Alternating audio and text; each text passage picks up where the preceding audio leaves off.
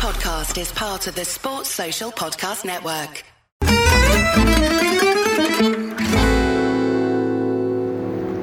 You know, I just pause. So much happened, guys. I, I really am sort of um, lost in it still, and, and can't wait personally to go back and, and re-watch some of it. But I did want to get you this video because how often do you get to film the video from up here at San Siro? I do want to say, just on the um, the atmosphere here, it was absolutely incredible. I, you know, seeing a little bit of the game that I saw on T V and, and hearing how the audio sounds on T V, I really don't think probably most people who weren't here have any reasonable sense of what it was like here tonight. It was absolutely rocking.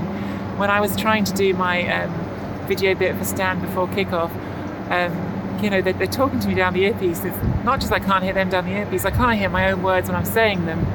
When I was up here on the um, The, the, the top of the seconda anello, the second tier here at San Siro, which if you haven't been in before, I mean, look at it, it's so steep, it's an incredible stadium. Please, please, if you ever get a chance, if you haven't been before, come to this stadium and watch a game here, especially if you can see a big game of football here. But this is concrete, this is heavy concrete all around. Look, the floors here are heavy concrete, these are not some flimsy structure. And I was, I felt like I was bouncing just standing still. I felt like the floor was heaving beneath me. It felt almost like being in an earthquake.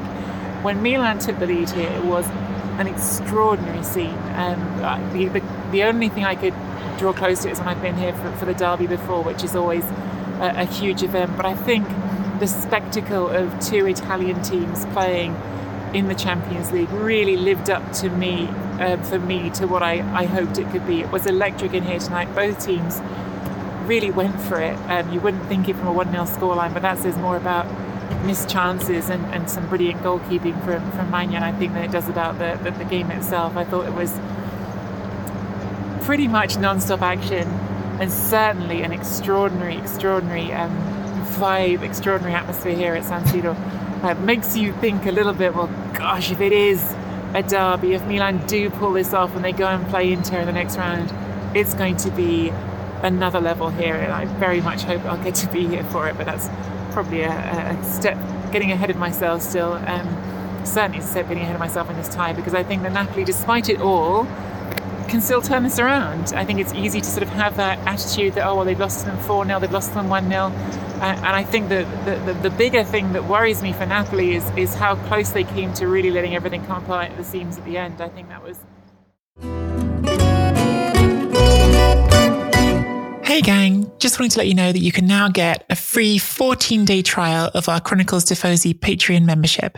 Subscribe now for free for fourteen days to get access to all of our full episodes, solo minisodes, bonus content, even behind-the-scene bonuses like our chats about football, and of course, our chats about life in general. You can also get the entire back catalogue of Serie A Chronicles content.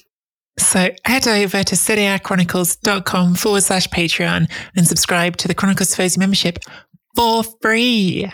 Sports Social Podcast Network.